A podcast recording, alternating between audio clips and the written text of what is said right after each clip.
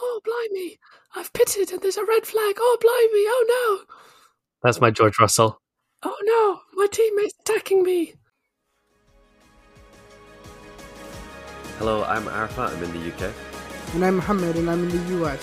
and you're listening to Slow Pit Stop.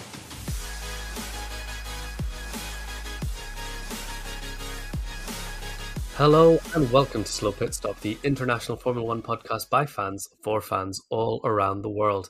My name's Arafat, and as always, I'm joined by my co host Mohammed. Say hi, Mohammed. Hi, Mohammed. How are you today? Uh, I'm good. It's very early in the morning for me, which I think is a recurring theme for this race weekend. Yeah. What? How? What time did you watch it? 1 a.m. Oof. Did you go to sleep first or just stay awake?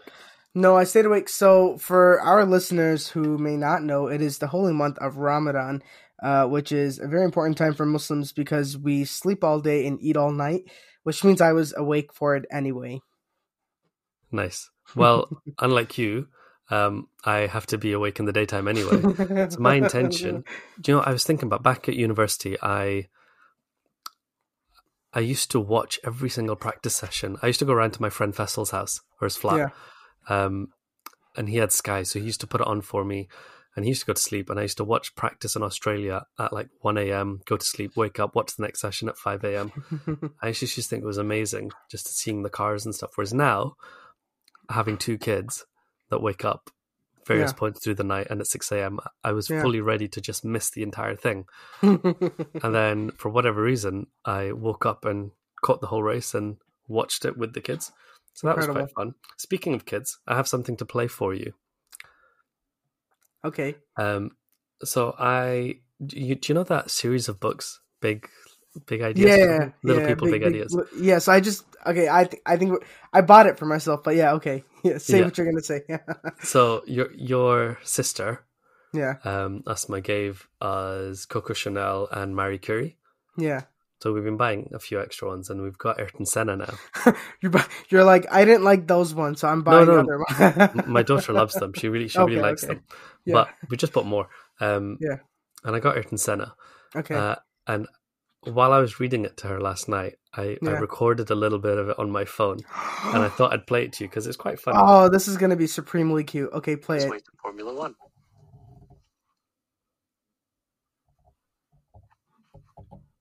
Maybe his hear it. first team was not the Oh. bookie's favourite, but Ayrton was ready to give the leading racer some competition.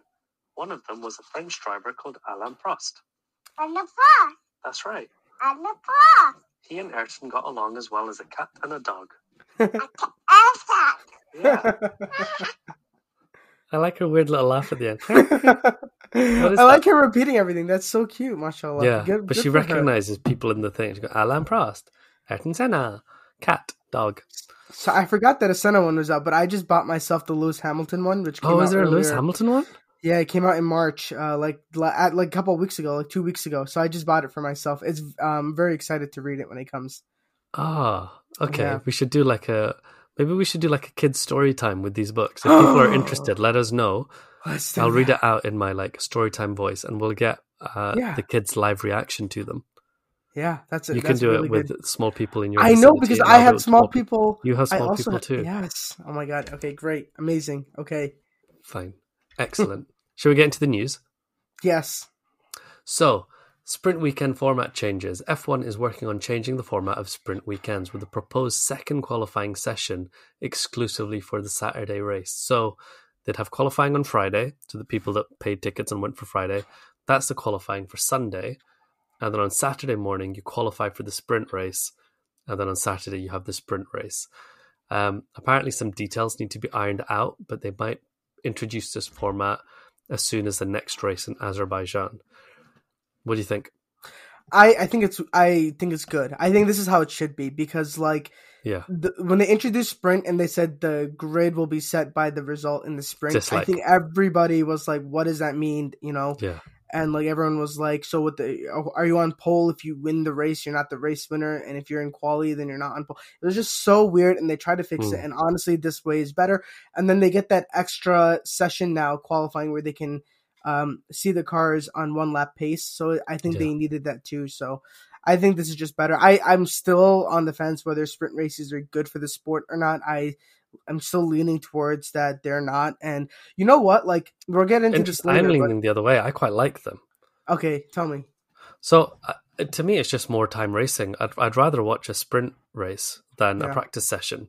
Okay. Um, and you think about things like Brazil, hmm 2021, where Mhm. Lewis went from like last to first challenge, and Yeah. um, I suppose if you have two qualifying sessions, you won't have that. The things that I want them to decide about and iron out before they release this is if you get a pole position for the sprint qualifying Mm, in your statistics, does that count as you having a pole, or is your sprint pole different? yeah, yeah. You know, That's gonna be a big deal. because you know in terms of records and things like Yeah. Schumacher has so many poles, Senna has so many poles, all of that stuff. So I just I wonder about that.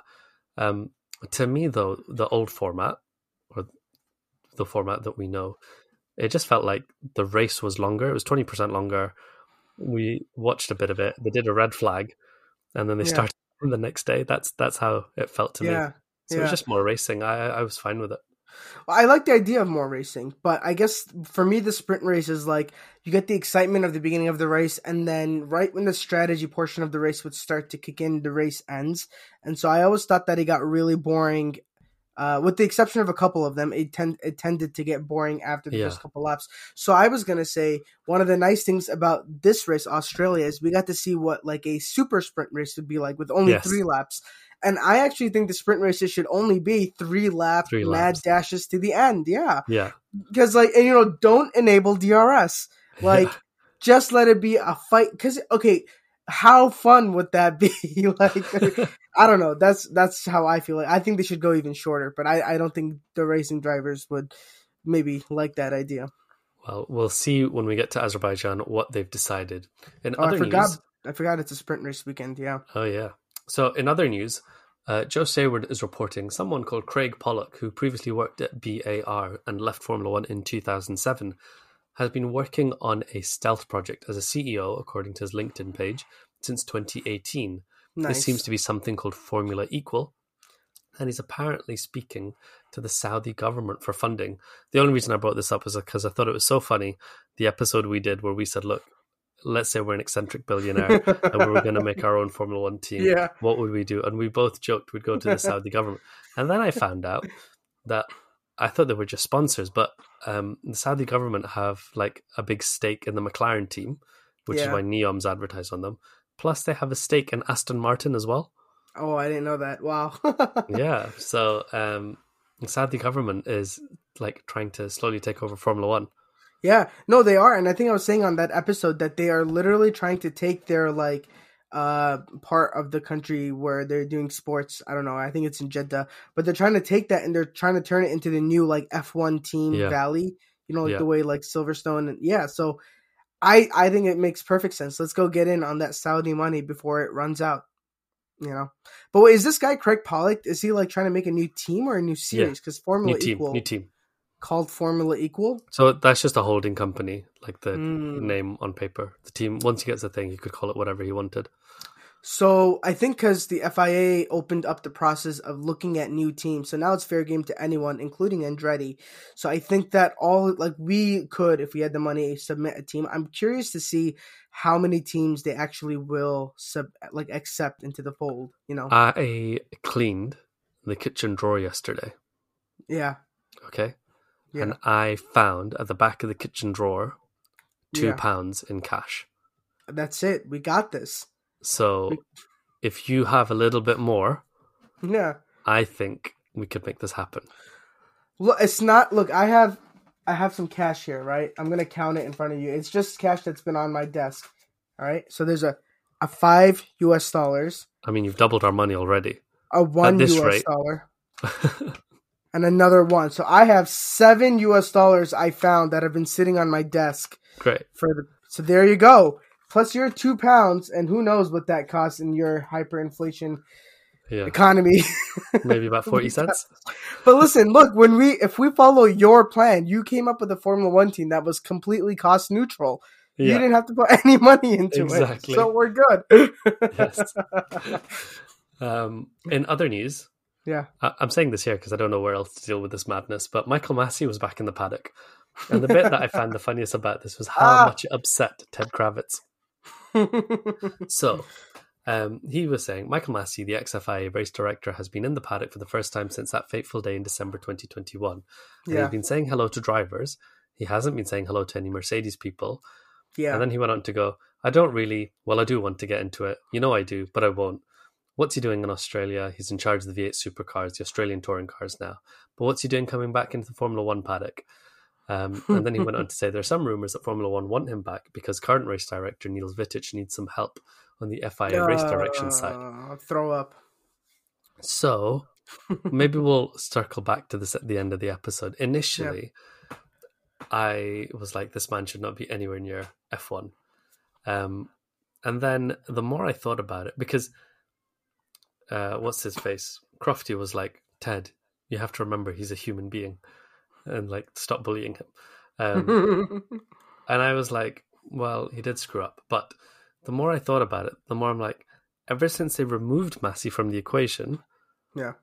the confusion over rules and errors and controversy has not ended, hmm which makes me feel like he was just a symptom of the larger disease.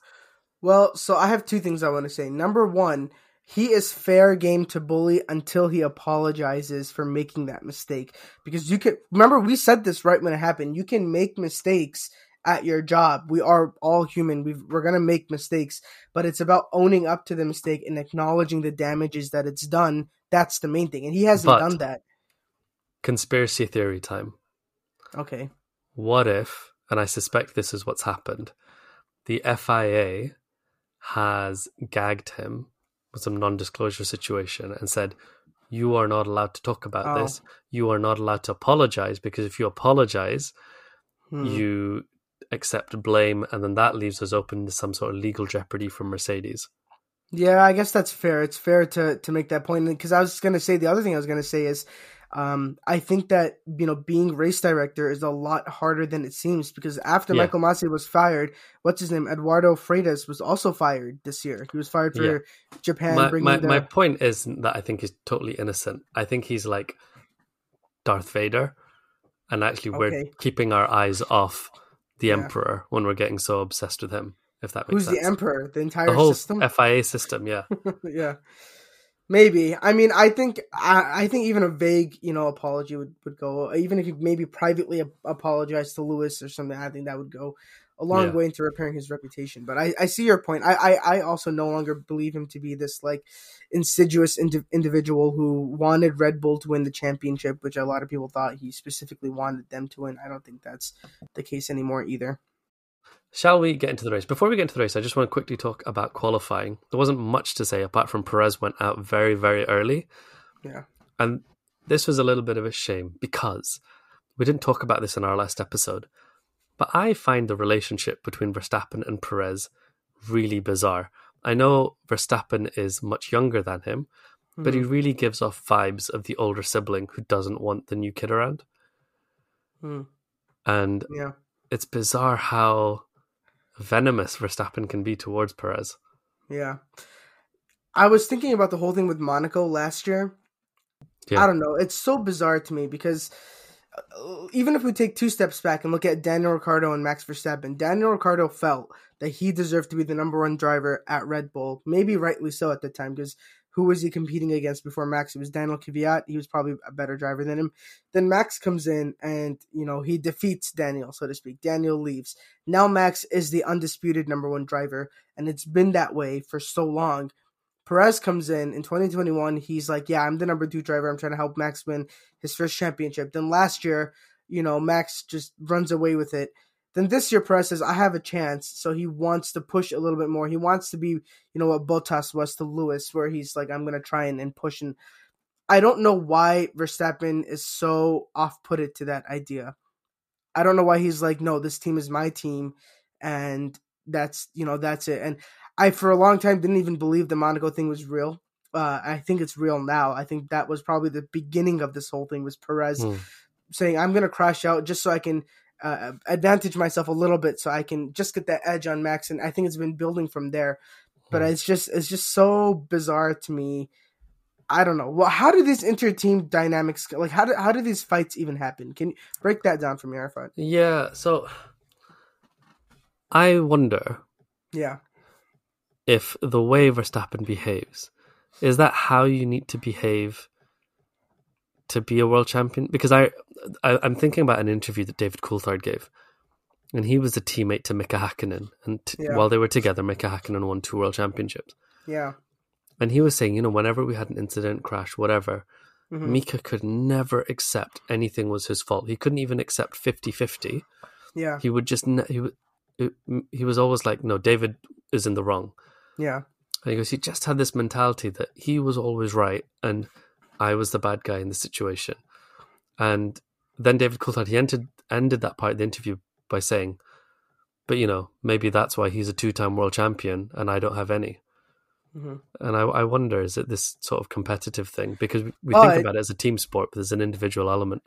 Yeah. But counterpoint, Lewis and Valtteri are on really good terms now, and Valtteri always attempted to take the fight to Lewis at least for the first third of the season in 2019, 2020. Um, so it's it's possible to not hate your teammate, you know. Yeah. But I don't think Lewis felt aggrieved by Bottas. You know, Rosberg openly talks about the mind games that he used to play with Lewis, leaving Yeah. poos in the toilet, locking the door so that Lewis couldn't get out, cooking meat outside his window because he's Yeah. vegan.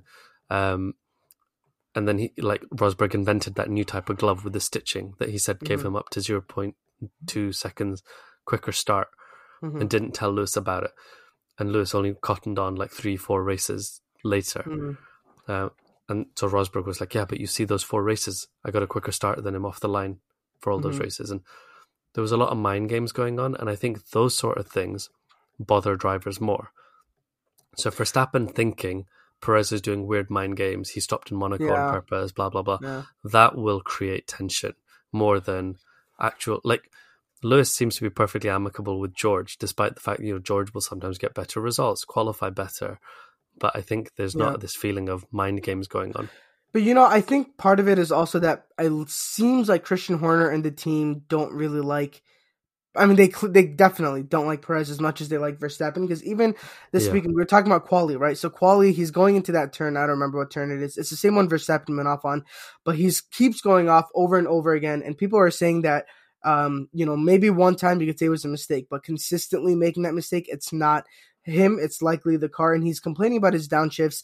And then they ask Christian Horner, so what's going on with the car? Is it a rel- reliability issue? And he responds with, uh, yeah, I think it might be more of a driver thing, but we'll go back in the garage and take a look at it. And that was his response. He didn't really take Perez aside. And I'm almost like maybe the entire Yeah. team is more inclined towards Daniel Ricciardo. You know what I watched?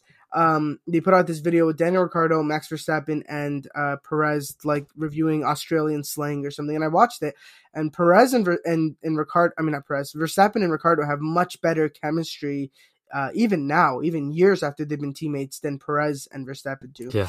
So I really wouldn't be surprised if the you know this whole thing Perez is trying to make his stake in the team to prove that he should be there next year, and I think the team maybe is starting to think we're ready for a B level driver who's just there to support Verstappen, and Ricciardo is at his point in the career where he's like, yeah, that's fine, I'll do that. I just want a good Yeah. car.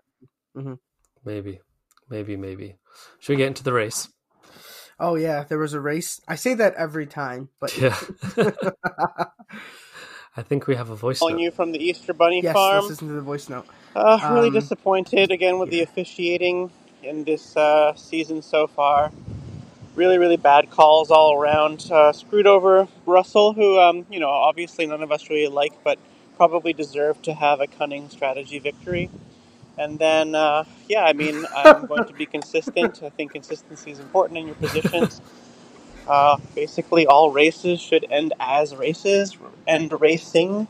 And there was no reason that they couldn't have done another standing start. They really should have. There's no guarantee that standing starts have to be carnage. It's obviously how all races start. And yeah, just hugely disappointed. I think this was a chance we could have actually seen Fernando's 101st podium be a win, as is prophesized, or at least seen Lewis take the win, given how badly the Road Bros had been starting recently. So, Uh, yeah, three for three in terms of uh, disappointing officiating so far. Uh, a timid and an unconfident FIA that uh, doesn't know what to do with itself, I think. Thanks, guys. Bye bye.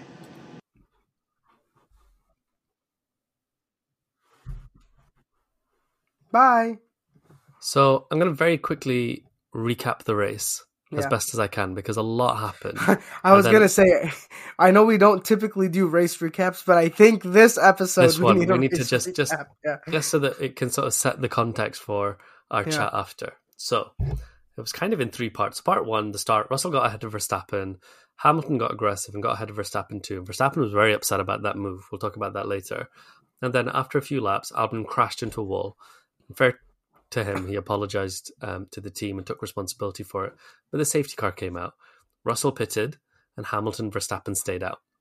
But then a red flag came out, which disadvantaged Russell because suddenly he's down the, the order Yeah, and everyone else gets to change their tires anyway. yeah.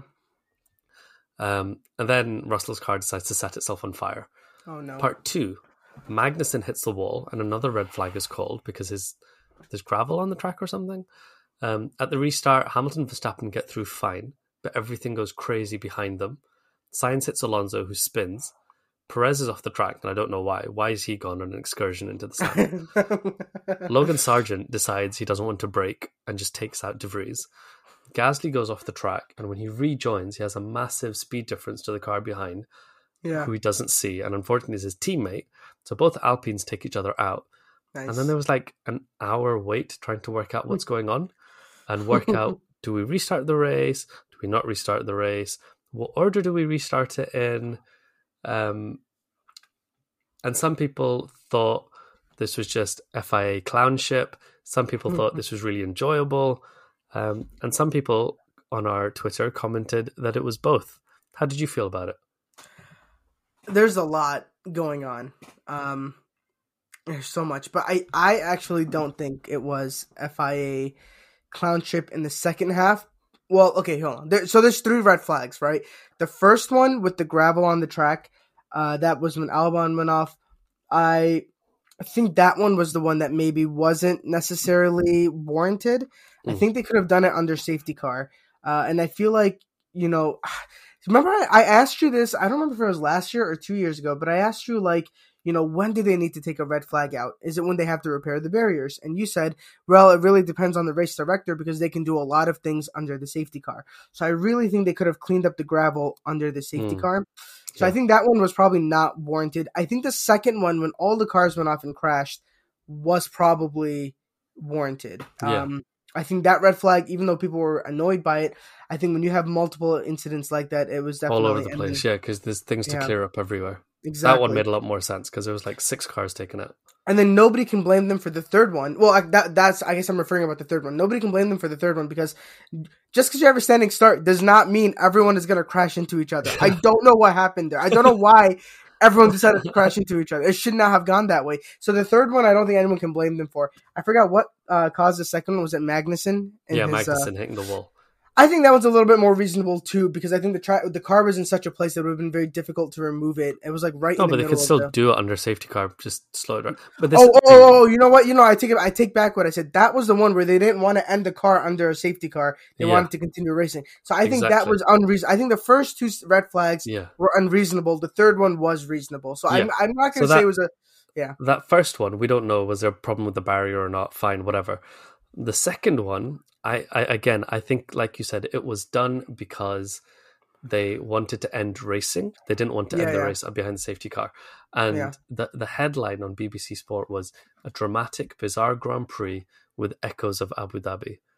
And this is the thing about trying to prioritize entertainment and this whole thing of, oh, there's an agreement. We want to end under racing. Well, in trying to do that, you've created a situation where we ended under a parade lap with fans running onto the track trying to get themselves killed. Yeah. You know, so it's okay for a race to end under the safety car. I just want to say two things real quick.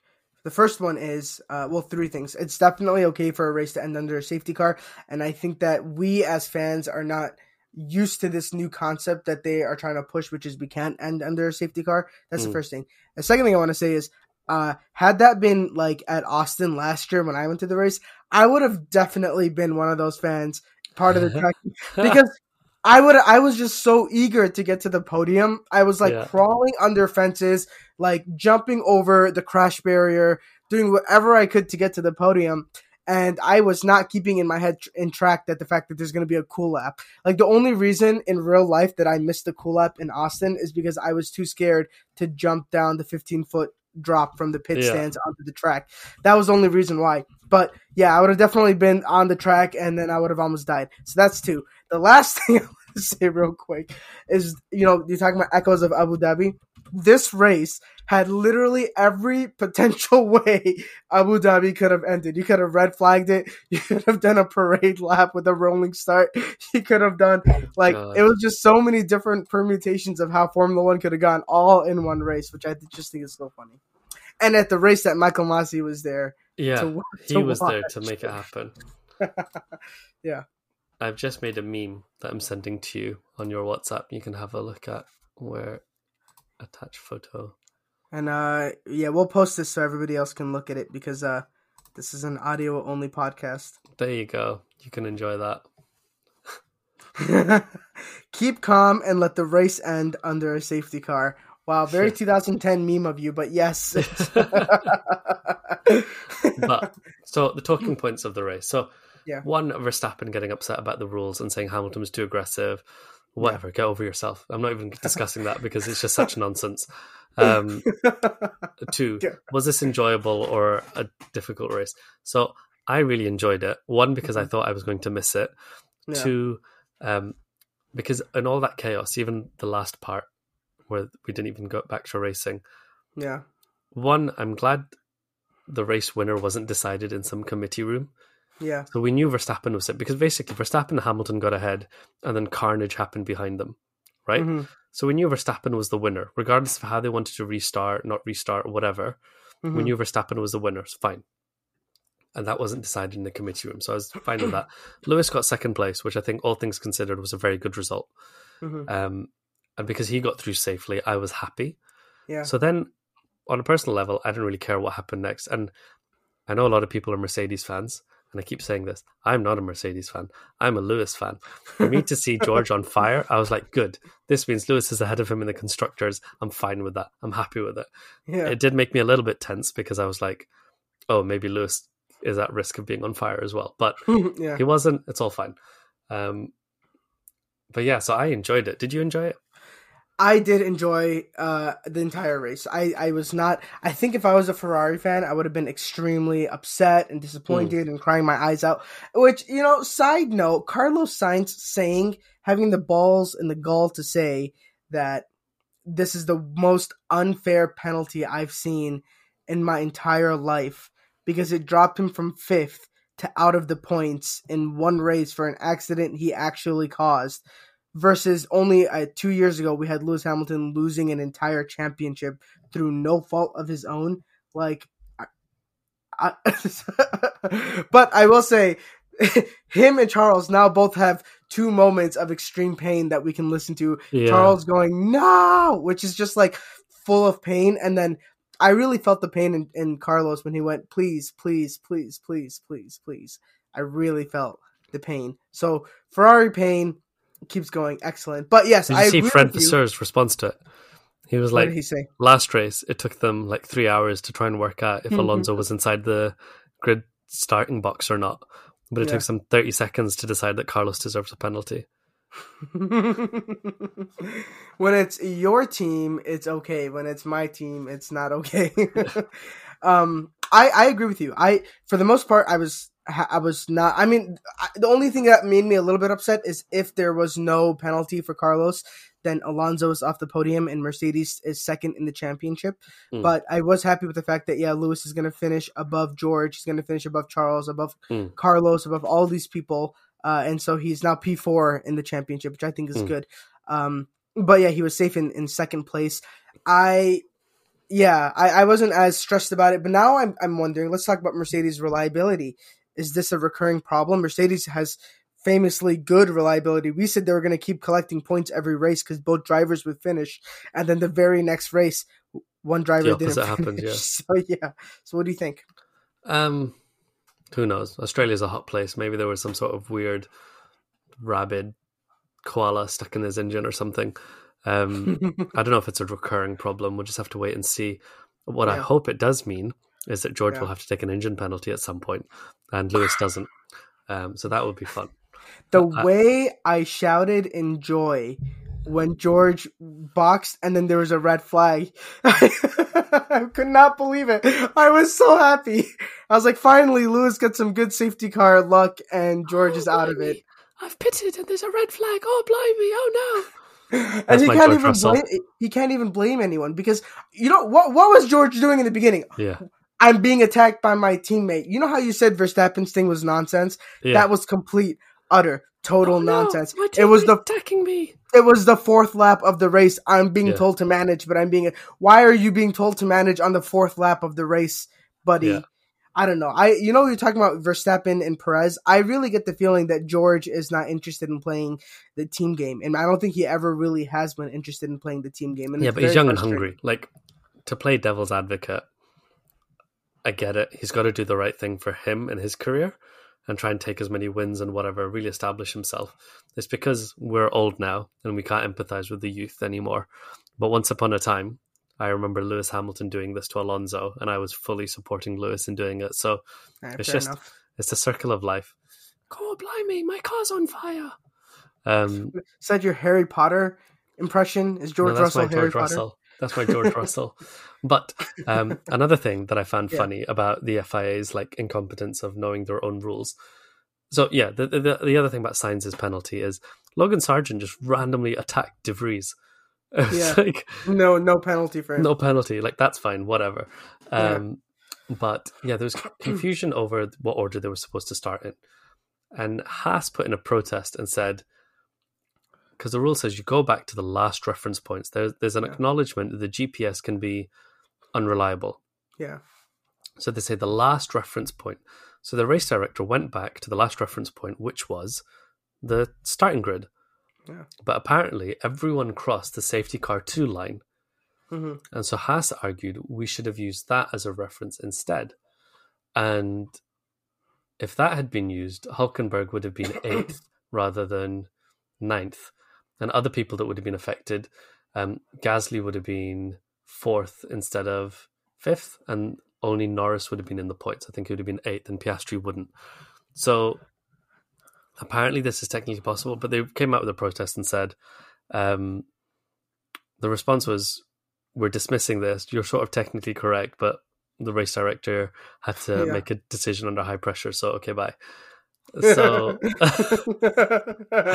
so it's just the whole thing just looked amateur and farcical. I remember putting out a tweet at one point that just said, "This is the mm-hmm. pinnacle of motorsport." I saw someone else put out a tweet that said, "How are clubs supposed to regulate races if Formula One, the the top flight, seems to be so disorganized and have no idea what it's doing? yeah. How can like minor club races and amateur people regulate themselves as well?" Yeah. Um, so yeah, the whole thing was just a bit of a joke. But you know, like it doesn't make sense to me that they went to the order at the starting grid and that they basically made it like that lap didn't happen for a couple of reasons. I, I was listening to Checkered Flag podcast and I think it was Jack Aitken was saying that oh they have access to the microsectors, but the microsectors aren't accurate because what if somebody's in the process of an overtake? Uh, would you you know put that person ahead even if they're not going to make the overtake stick? You don't know. But at the same time, as soon as they crash and everything happened, the cars did shuffle into a grid, like or into an order. You know, like Mm. Alonso was eleventh, Stroll was twelfth. Like there Mm. was like an there was an order to it. So I don't know why they couldn't just keep that order and it, that. Yeah, but it's to do with when you have a red flag. Because I remember what was that race in Brazil a long time ago, where it ended under a red flag or something, and they gave the Mm. cup to the wrong winner, and the Mm. next race Raikkonen had to refer give it to Jordan because you have to count back a certain amount. Um, so the count back thing is real. It's just it should be transparent, quick, efficient, and make sense to everyone. yeah, Not people debating. Oh well, you could count back to the safety car two line. Oh, you could go back to this Yeah. line. Oh, you could do it like this instead. It should just be one thing that everyone goes. And some people will get lucky with it. Some people will get unlucky. But all of us just know the rule is X, and that's what they'll apply. Yeah, well, um, that's not what happened, but I, I feel like there should be a rule that, no, like, if a red flag is called within the last three laps of the race, then the race is just ended. It will not resume. And I say that because, like, you know, when we were look, you know how I, I said the the third red flag was warranted because you had six different car crashes, Mm. but at the same time, it put us in this position now where the formation lap would have been the final lap of the race, and there was just this rolling start parade Yeah. situation that nobody liked. I feel like they should have just ended the race because now Yeah. we know that's a possibility, and anytime a red flag is called in the final three laps, that will always be a possibility. So to Mm. get around that, they should just end the race. Um, but yeah, what Yeah. did you think of the cars' race paces to each other? Ferrari versus Mercedes versus Aston Martin versus Red Bull. Um, I think if you ignore uh, Red Bull, Yeah. everyone's pretty close. It's quite good. So there's two things I want to talk to you about. One is Red Bull being extremely powerful with their DRS, uh, and two being is Mercedes now properly ahead of Ferrari and competing only with Aston Martin. So Yes. with Red Bull's DRS, is that like is that something specific to their car? Is that something do you think that the FIA should step in and slow down necessarily? What What do you think? You know, Well, so I don't Because- want the FIA to be able to come in and slow people down. What I want is I don't know how you achieve this, but I want a system where other people can catch up quickly. So you go, look, Red Bull's got this amazing thing, yeah, and everyone's like, oh, okay, well, we'll wait till 2024 or 2026. We'll try and compete Yeah. then. I want the situation to be Red Bull's got this amazing thing. They've got an advantage now for the next four, five, six races, yeah, but other teams might be able to catch up. Now, how do you balance that with the cost cap and not spending huge amounts of money to catch up? I don't know, but that would be my ideal scenario. Yeah. Okay, and then how would you balance Mercedes now? Do you feel like the fight for P two is really just Aston Martin and Mercedes and not Ferrari, so to speak? Um, yeah, I think Ferrari. I don't think they're completely out of it. I think they're sort of lost a bit at the minute, and they need to organize and sort themselves out. I can imagine, you know, the second half of the season it being a three-way fight hmm for P two between the three of them, because I think Ferrari do have the potential, Yeah, but right now too many things are just going wrong. yeah. Okay.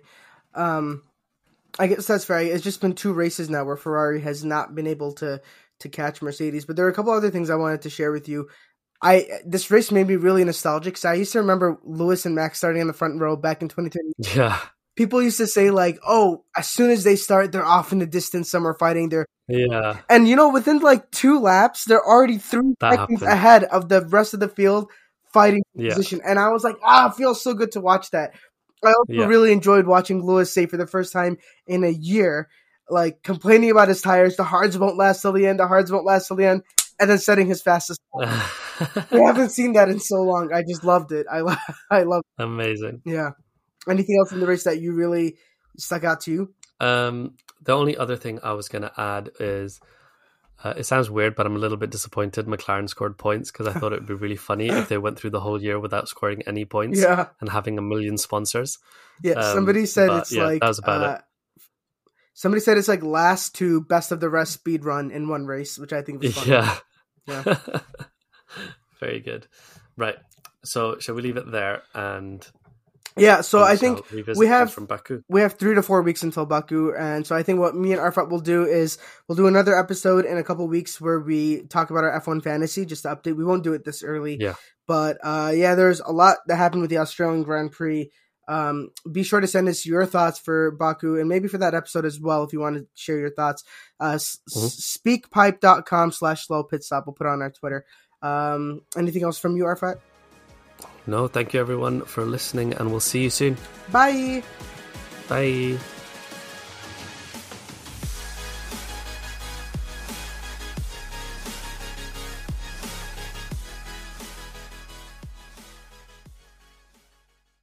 Oh, they're slow. It's a slow pit stop, This has been a production for Not That Good Media.